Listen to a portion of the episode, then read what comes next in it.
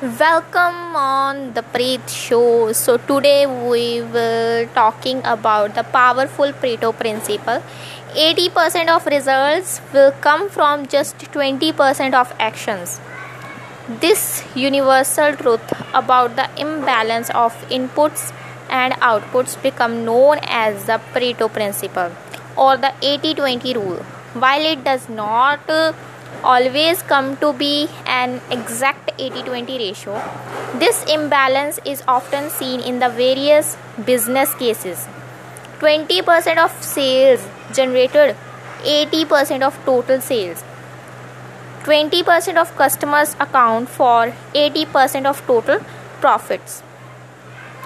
On a more personal note, you might be able to relate to my unintentional 80 20 habit.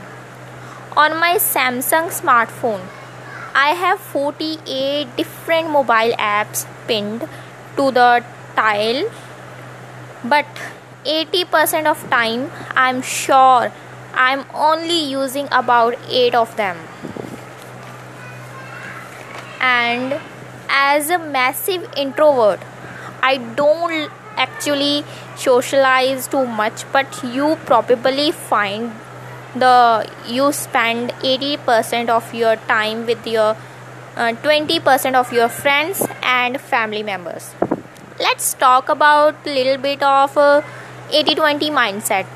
The important takeaway from this podcast on the pareto principle is not to run around with the calculator or calcul actually do the math to figure out the 80% and 20% calculation in different areas in your life.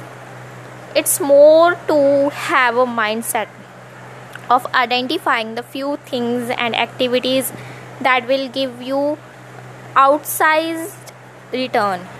You want to look uh, for shortcuts do the most important thing uh, extremely well.